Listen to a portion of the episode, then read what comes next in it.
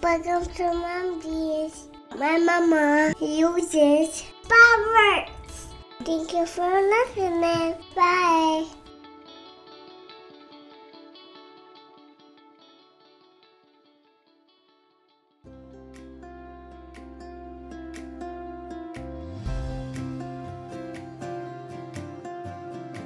Finding the right jeans is hard. Accepting your jeans is even harder. Whether you wear boyfriend or bootcut, high rise or low rise, this podcast will teach you to love the jeans you're in. I'm Rachel. And I'm Tina, and we're going to use modern research to bust diet myths and get real about body after baby. We're going to take you on a journey of unpacking your old beliefs about food and weight so you can learn to nourish your body and raise body confident kids. So put your booty in a chair and let's talk mom jeans.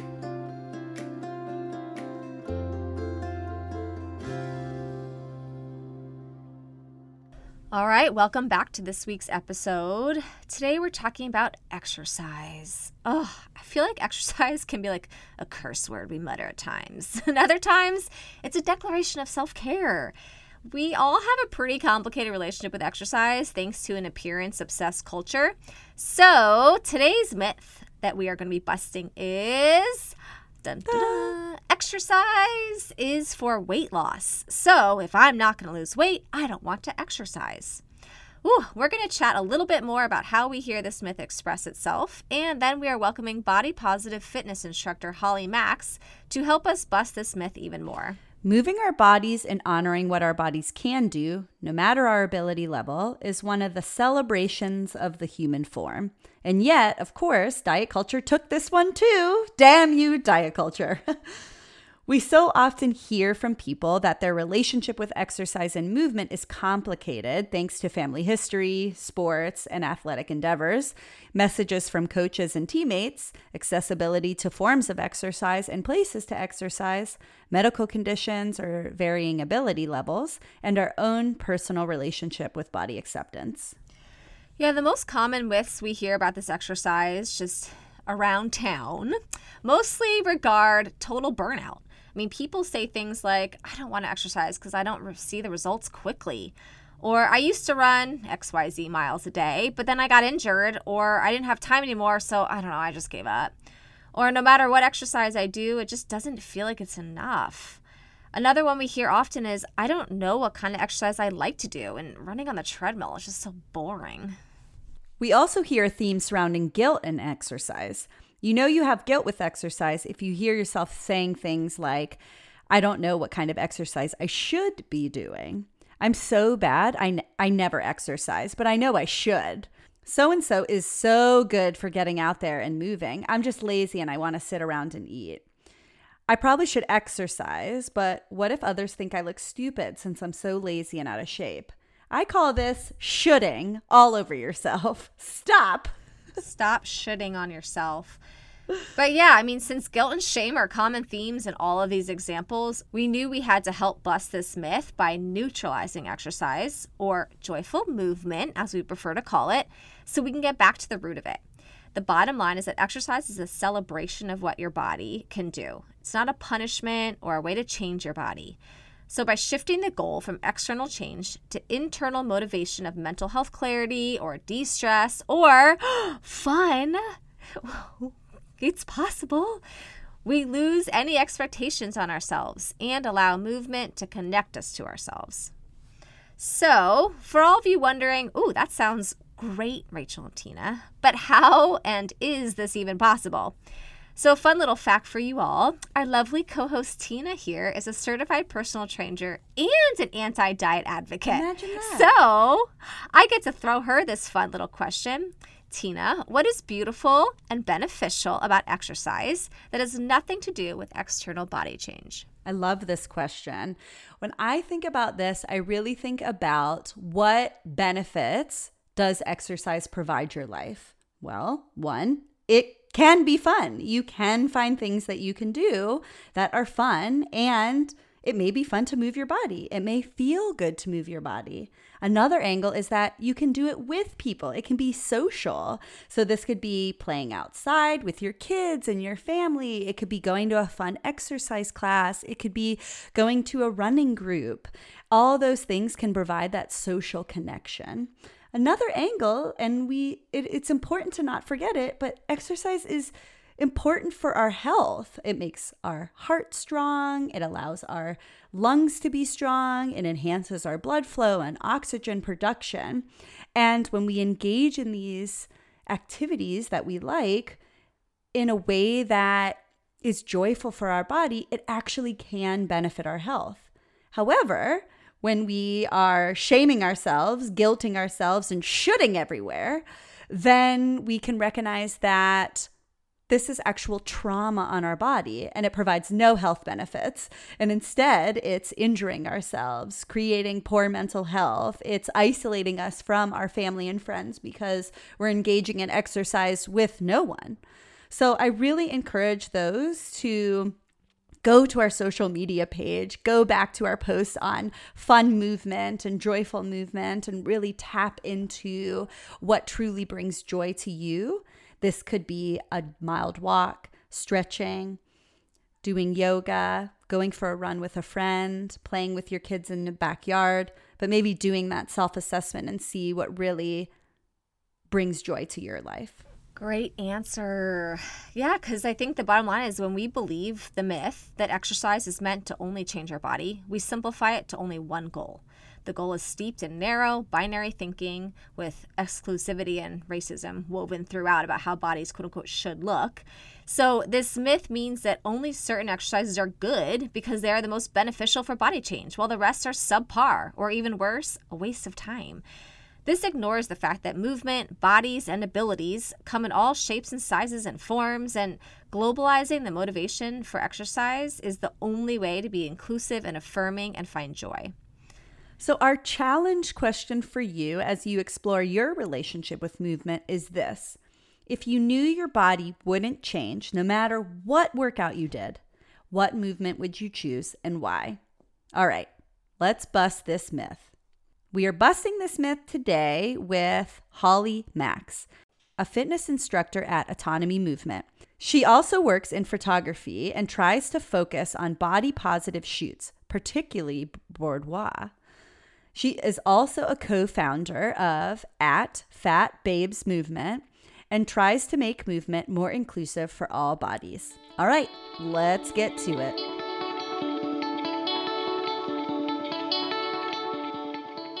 Well, today we are welcoming Holly to help us bust this myth all about exercise and weight going hand in hand. And if the myth we often hear is if I'm not going to lose weight, then I don't want to exercise. So we are so excited, Holly, that you're joining us today to help us bust this myth. Could you start us off with who you are and why you're passionate about busting this myth? Yes, thank you guys for having me. I'm so excited to be here, first of all. Um, so I just want to say I'm a plus size body positive barre instructor for the Size Inclusive Studio here, Autonomy Movement in Austin. Um, my goal is to make people feel good through movement and joyfully. I think it's so important to be able to celebrate and connect to our bodies through movement. Um, I feel like diet culture has found a way into the fitness industry, which has given us the mentality that exercise equals weight loss, which is just not true. Um, it's so difficult to separate movement from the weight loss ideal just because it's expected if you're moving particularly in a larger body, the main reason you must be doing it is to lose weight. But yeah, that's that's internalized fat phobia, right? Like expecting that, oh, if you're exercising, you must be losing weight. And so individuals that live in larger bodies or identify as fat being like, "Oh, well, good job, you're exercising. You must be trying to lose weight." And that I bring awareness to people and being like, that is your internalized fat phobia. That yes, we live in diet culture, and maybe that's the experience for X percentage of the general population, but there are there is a way to engage in movement that doesn't equate weight loss. And so I really want to dive deep into that today because if anything, we can bring to light like it's possible. It's possible to like what you're doing, to joyfully move, and to detach changing your body and weight from that movement. Absolutely. Yes. Yeah. Joyful movement is very possible. And I think just the more I've grown up, the more I've realized as adults too, you're just expected to not really have fun anymore in society. You're like work workouts have to be rigorous and like you're you know, you go to work and just things aren't supposed to be fun and um, when you're a kid, movement's so fun and you just run and play. And why can't we still do that or find ways we enjoy doing that? Yes, exactly. I love that, right? Like, let's tap into that inner child and as adults. That is so true yes. because kids, they just go outside and just move. They just jump and climb and play and they're, they're, quote unquote exercising, but they're just moving. And I joke with my kids too sometimes, like, like mommy's heart rate gets going so fast during Nerf gun battles. Like I am, I am scared. I am running. I am hiding. My kid is like pretty lethal with that thing. Like that is a better workout than any squats in the garage. so and it's fun, and you're laughing, and the endorphins are flying. So I love probably your business has a lot of laughter and a lot of joy and a lot of fun and movement. So can you tell us how you have kind of encompassed that world in this and in this space and debunked diet culture in the meantime? So I think it's just like in my classes, what I just try to, you know, try to have really fun music, try to get things started just by kind of dancing, uh, just little dancing it out and warm ups and stuff, just to get people like loosened up and ready to go and i always i just i try to remind people throughout my classes because barre can be pretty intensive just because it's a it's it's low impact but you're focusing on certain muscle groups all at one time so you're fatiguing those muscles. So what i try to do um, because it can be pretty intensive is just remind people to take breaks really focus on moving your body in a way that feels really good for you. And um, just really just listening to your body because you're the only one who knows it you're the only one who knows your limits and what feels good for you. Um, so it's really just about, I just think it's all about connecting to yourself and really honing in on what feels good for you. And sometimes I try to, you know, do different options and stuff just because not everything feels good for everybody. Um, so I definitely try to at least make it enjoyable by telling you you're allowed to stop, you're allowed to take breaks, you're allowed to jump back in, and yeah you're allowed to have fun with it like you're allowed to um just like honor your body by like moving with the beat if you want to or moving a little bit slower. So just going at your own pace and really just connecting to yourself is really my mission in my classes. I love that. Can you tell us a little bit about what you know about this myth's origin or history so I was thinking about this, but this was a really interesting question. Um, and I was um, wondering, I, I don't know, I think the thing that I ultimately think back on, and when I like, you know, when you learn about diet culture and all the different kinds of diets that we've gone through through history, I think that really pops out when movement started being involved was Jane Fonda videos.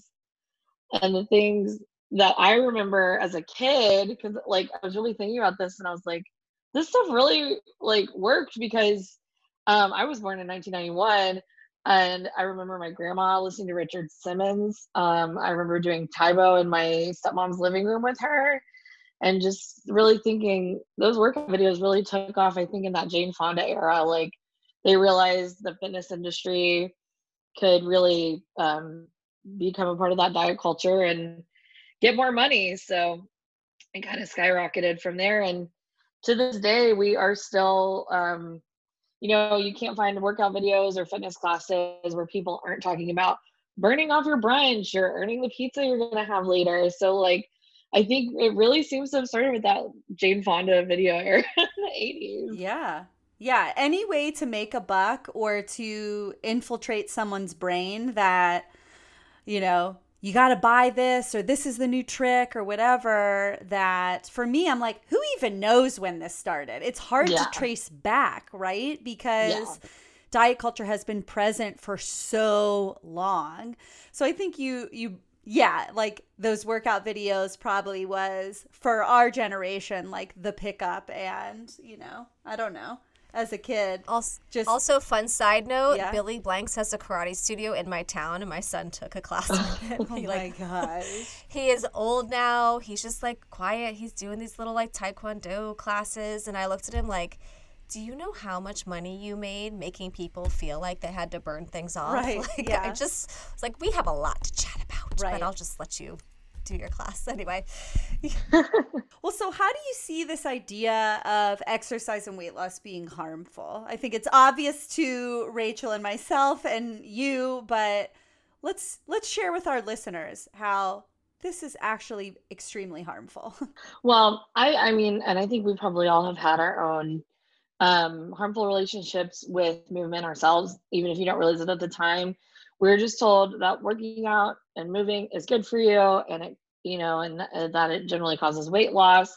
And associating movement with that alone really, I think, creates an unhealthy relationship with our bodies, and it makes it it creates a disconnect with your body where you're trying to where diet culture tells us that not only is it attainable but it is necessary to mold yourself into this ideal and that exercise will cause weight loss which will have the result of you appearing the way that society tells you to.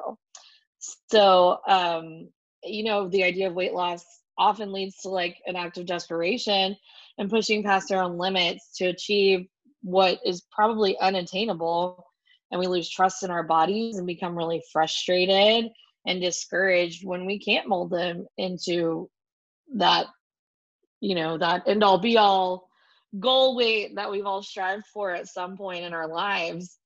And um yeah we and it's, so you start focusing in the gym instead of on ways you enjoy moving you're focusing on okay what workout will make me burn the most calories or lose the most weight or what's gonna what's gonna like give me the results i want. So you're you're just totally not listening to your body and pushing past your limits and yeah it's just yeah. a whole cycle If we th- a whole cycle, if we think about this idea of body trust, right? And listening to our body signals, then exercising for the intention of body change through being a different weight ultimately says you have to ignore all of that body trust and push through, right? That's what you're saying. But I don't know about you guys, but when I engage in movement, I'm hungrier. Okay. So I end up engaging in fun movement. And then I'm like, I'm going to eat more because if I'm actually listening to my body signals, my body ends up telling me, oh, you need to eat more. Right. And so for those that are trying to exercise for weight change, you ultimately have to dissociate from that signal of increased hunger and not trust your body, not trust that that signal is something that's legit. You have to override it, which is ultimately going against this whole body respect, body trust idea. Right. Yeah. Like our literal innate, just like our just our nature to just do what our bodies are telling us to do. It's so crazy that we've like gone polar opposite to try to achieve something instead of just like tuning in with ourselves and really trusting our bodies to guide us. Right. And I'm, I have to throw this out there because a lot of the times I work with athletes or those like saying like, well, I actually have to gain weight for performance or something like that. Or you see these actors and actresses changing their bodies for certain roles. Okay, we're going to set all those people aside and we're going to talk about the general population and really just with this general population, how can we engage in movement that is fun, right? So, throwing that disclaimer in there of we are not talking about any other individuals that are athletes or actors, actresses, just just regular people. Yes. Um yeah, yeah, just average Joes. Yeah, totally to- totally, especially because like most of those people can afford to have somebody like a personal trainer and all these and um chefs and people who can literally create their entire meal plans and systems for them to achieve something that's not really attainable to the population. Yeah. Or realistic for their body. on a regular basis. Yes. Yes. Mm-hmm. Yes, absolutely. I'm curious as the clients that you work with and the people that come into your studio, I'm, I'm curious what messages you hear them share about their story and what they're changing in their relationship with exercise. Because my guess is a lot of them are new to this concept of joyful movement. In the past, they have just exercised for weight loss and it has been harmful. And I'm wondering if you could share how you see people really evolve in their relationship with movement in your classes and in your work. Yeah, absolutely. I mean, some people have told me up front that they will be emotional because they have such a triggering relationship. And I try so hard to use the word movement instead of exercise or workout because those words can tend to be very triggering for some people. But people have told me that sometimes they'll have to like stop because they need to cry because it is so refreshing and unheard of for an instructor in a fitness um, space to allow people to really move in a way that's good for them, to remind people to trust their bodies. And um, yeah, like I just, I, I'm always running people like do it constantly in class, like take a break if you need to, it's totally fine. And um, the owner of Autonomy, Kim, she kind of passes down through us. we try to tell people that um, 90, we want you to use 90% of your we'd rather use 90% of yourself in this class today and take the 10% with you because we don't want you to exert yourself completely in this class. We want you to feel good leaving here to to you know have the rest of your day and to enjoy your life and what you're doing. This is just a space to feel good moving. So with that i just i've had people just be so grateful for just like honesty too. I mean i'll talk about like different moves that I like to do when I'm giving options about like, well, my belly gets in the way for this one. And that seems to be like people get really shocked and thrown off to hear that because you're not supposed to like talk about having a belly or any of that kind of stuff or things that aren't going to be perfect in movement. So um just seeing people like with these things I've learned and just become so used to just off the bat, like it's just crazy to see how people um or excuse me it's just it's just shocking to see how people like react to just hearing things in a different way. Because just from one class people seem to be shocked from uh yeah just just being told that your body your your body is like yours and you're the only one who knows what to do with it. I hope that makes sense. I feel like it's a little all over the place. No yeah it makes a lot of sense. It's you're putting these individuals in charge of their own bodies, which ultimately, yes, and also pointing out some vulnerabilities, right? Like, hey, I'm going to go into this pose and my belly gets in the way. So this is what I do instead. And someone may be like, I wanted to ask because that's what I experienced too, but I've been too scared because every other workout class, I don't feel safe enough to ask that, right? So I feel like that's just so important. And I love that you're offering that space. I want to shift it over to kind of parents and kids since the podcast is geared towards moms and parents really raising body confident kids and rejecting diet culture. How can parents ultimately support themselves in challenging this myth for themselves so that it doesn't get passed on to their right. children? This was another thing I was really trying to be mindful of just because I'm personally not a parent yet. Um, but I can absolutely relate as a child who's I've always been in a larger body. Um, and you know, I just it made me really think what would have benefited me had my parents not been so concerned with making me smaller. And you know, of course they thought they were doing the best for me at the time, but um, I think that the most important thing a parent can do is encourage their children, help them find movement that they enjoy, um like i said you know kids run around and play and they're not even they're not thinking of how many calories they're burning or um, how it's going to affect their appearance at all. Um, and where i kind of first started thinking about that was in Megan Jayne Crabbe's body positive power book. She's body positive panda on instagram kind of where I got my start really learning about all this. She's the one who kind of discussed that play and how kids have fun just running around. Um, and that's really, you know, that that really made me think like, where do we lose that, and why do we lose that?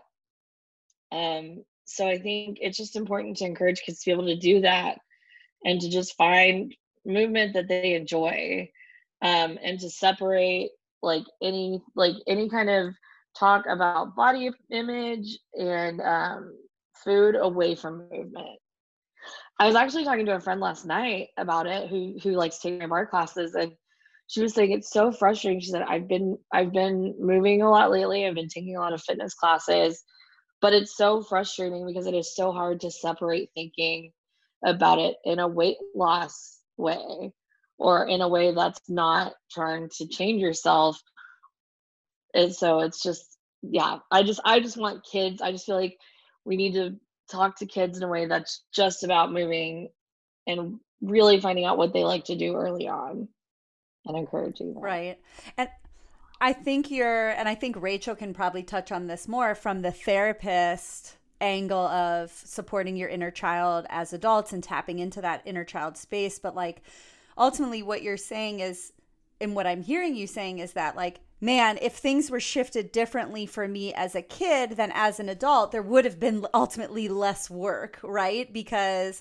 I wouldn't have had to dismantle all of these belief systems that were projected onto me, right? So, as parents, if we can recognize our own internalized fat phobia, our own internalized diet culture, and how we're projecting that onto our kids, then ultimately we're saving them years and years and years of ultimately therapy and dismantling these ideas.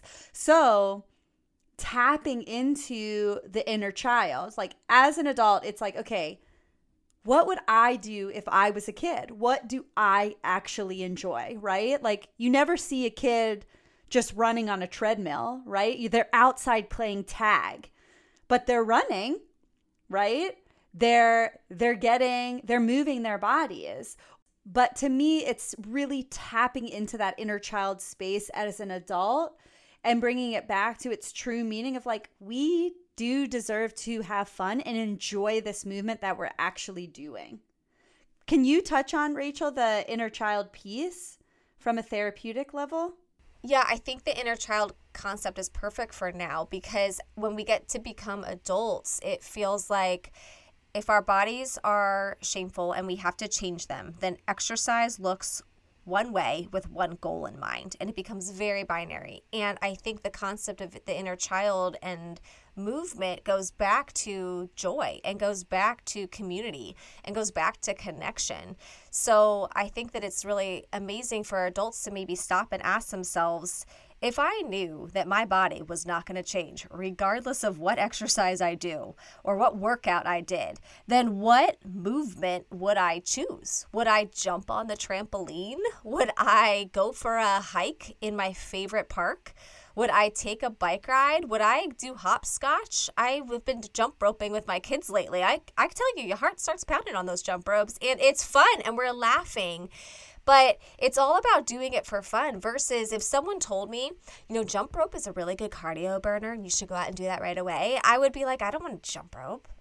like it beca- it becomes this or if I told my kids like, hey, you know, we're having dessert later, so you guys should probably go on a bike ride. They'd be like, I don't want to go on a bike ride because it, it loses the the goal of hey let's all connect and go on a bike ride and go see the neighborhood or go find some leaves that have fallen down or whatever the, the goal is. And so I think if we kind of can go back to the goal is connection, the goal is community, the goal is endorphins, the goal is being able to I tell my my son he struggles with ADHD, and I'm like, you know what? Let's go outside and r- ride our bikes and ride our scooters and get some energy out because I know he'll be able to focus on his math homework a little bit better, and that is a beautiful result of moving his body, and that's awesome. That's kind of how his body is designed, and so I think that if we can kind of look at it from a much broader definition and goal, then that really helps us get back in touch with the the origins of it. And it doesn't, these movements don't need to just be quote unquote like outdoor activities. Like Holly runs a barre class, you know? So it's like you can still have organized movement that is still fun, right? And and I think that it's important to find that studio or that instructor that aligns with your values, right? Holly's not in there saying like burn this off, you suck, right? It's like hopefully not. You know, it's embracing these core values of like we're all engaging in joyful movement. I love the like save save some of yourself so that you're not totally burning yourself out. Like it really is hopefully finding that resource out there in your community. If not, there's tons of online classes and I know that Autonomy is doing virtual classes. Is that right? Yes. Yeah. So right now um uh, I and um my uh, my my Fat Baby Movement co-founder Natalie, we both teach body positive barre classes there, um, virtually. Hopefully, we'll be in the studio soon. Um, but yeah, we've been we've both been teaching virtual classes through Autonomy, um, and it's very it's very great. And another thing, uh, I will credit Natalie for this because she came up with this that she likes to tell people, which I love, is um because you you touched on this earlier, but she always says, "Your body is one instructor, and I am another." So that's one way we really like try to get people to engage. Yeah, and I just I love that. But um, but yeah, and another thing I was um I was trying I was trying to say earlier with the that reminded me of like the Nerf guns and running around their kids is yeah, like I think another important thing to do for your kids is to find movement that the entire family likes to do or that you like to do with them. I think creating good memories around joyful movement is so important for kids. And to see your parents enjoying movement and trusting their own bodies is so essential. I think that's just, I think kids really, really need that. Yeah. In this season, we've been asking the people that we're interviewing, like, how can parents have this conversation with their kids in a in a kid friendly manner? But it mostly sounds like really the conversation is that participation. That hey, your kid the best conversation is going to be doing the fun movement with them, having them see that you hold that positive relationship as well. And they're going to be the ones asking you, hey, let's go play Nerf Gun Wars. Or maybe you can say, let's go on a fun bike ride or whatever it may be, that that can be that user friendly, um, user friendly, kid friendly conversation. Do you have any other suggestions there of how to? Kind of hold those conversations or if the kids bringing up like i i heard in class that we exercise for weight loss or if we eat cookies we have to exercise. Or i was given a handout that said this cookie is 400 steps or whatever bullshit you know they're being fed in school. What would you suggest? I think i honestly i think the first thing i would want to do is ask my kid well, how does that make you feel? What do you, what do you like? I think it's so. Another thing that was really making me think about this is I think um, as a kid, I personally didn't feel like I was asked a lot of these questions growing up, like about movement and what like what I like to do or things like that. Like I think it's so important to see what kids like and how they feel about this, and um, to be able to tell them like, well, you know, some people think that, but that's, you know, it's not what we want to move because it's fun and joyful. And you can, you don't have to take 400 steps to eat a cookie. It is okay. And I think it's just so important to reinforce work, like, especially as somebody who's done a lot of inner child work from, from, from going to therapy. Um, I think I think there's just a lot of nurturing that needs to happen and just reminding kids that they're worthy no matter if they eat 10 cookies, no matter if they take 400 steps, they're no better, no worse for doing either. So I think it's really just reinforcing those ideals. The, the other thing I added to was like, um, just like, again, like tuning in with your body and like, I think very, very small things to help kids, um, like have a good path and not have to unlearn things later is to help them celebrate their bodies by saying like wow, look how fast your legs make you move. or look how strong, you know, look how strong your arms are that they let you lift these things up. Just really, again, just really like asking kids what they enjoy and um, trying to find movement that they like and letting them know they're worthy. And I think it's important for some parents to know too that it's okay if your kid doesn't love to move. I have some friends who their kids prefer to do more of the mental challenges of the Lego building and the engineering and the computers and and it is a fine balance, but I think a lot of parents struggle with their own fat phobia and their own fears of what's going to happen if their child does not have a very active lifestyle. So I think it's kind of an important thing for parents to realize that it your child is still healthy and wonderful even if they don't love to get outside and get on their bikes or if you don't have access to a bike or if you don't have the lifestyle that's able to get outside more often. So um, i guess my only thought was you know this concept of movement is is very fluid and very flexible and there's lots of different ways to to be exercising our minds and our bodies. Absolutely. I think that's super important. Um, and you know, I I know I've had a conversation with people who have had injuries and have disabilities now, and movement's not always joyful for them. Um, so I like ultimately, I think it is really important to find in the end what is joyful for you, like you said, like wh- whether it's mental or physical. Um, I think it's just really important to enforce what kids are happy doing. Well, awesome. I want to open up the space for you to kind of share with our listeners where they can find you and learn more about you. Okay. Um, yeah, for sure. So I am on uh, Instagram as Fat Barrebabe. Uh, so that's B A R R E. Um, and you can find me at Autonomy Movement. I cannot say enough things about this studio. I love it. The owner, Kim Gould, is amazing. Um, I also recommend my um, um, my Fat Babes Movement page with um, my my partner Natalie, who is Body Posy Barre. Uh, she also teaches classes on Wednesdays at six. I teach. We both teach virtually. I teach Mondays at seven p.m. Central Time and Saturdays at eight thirty a.m. Central Time. Sweet. Well, thank you so much for chatting with us. We appreciate you coming on. Thank you. Thank you for having me.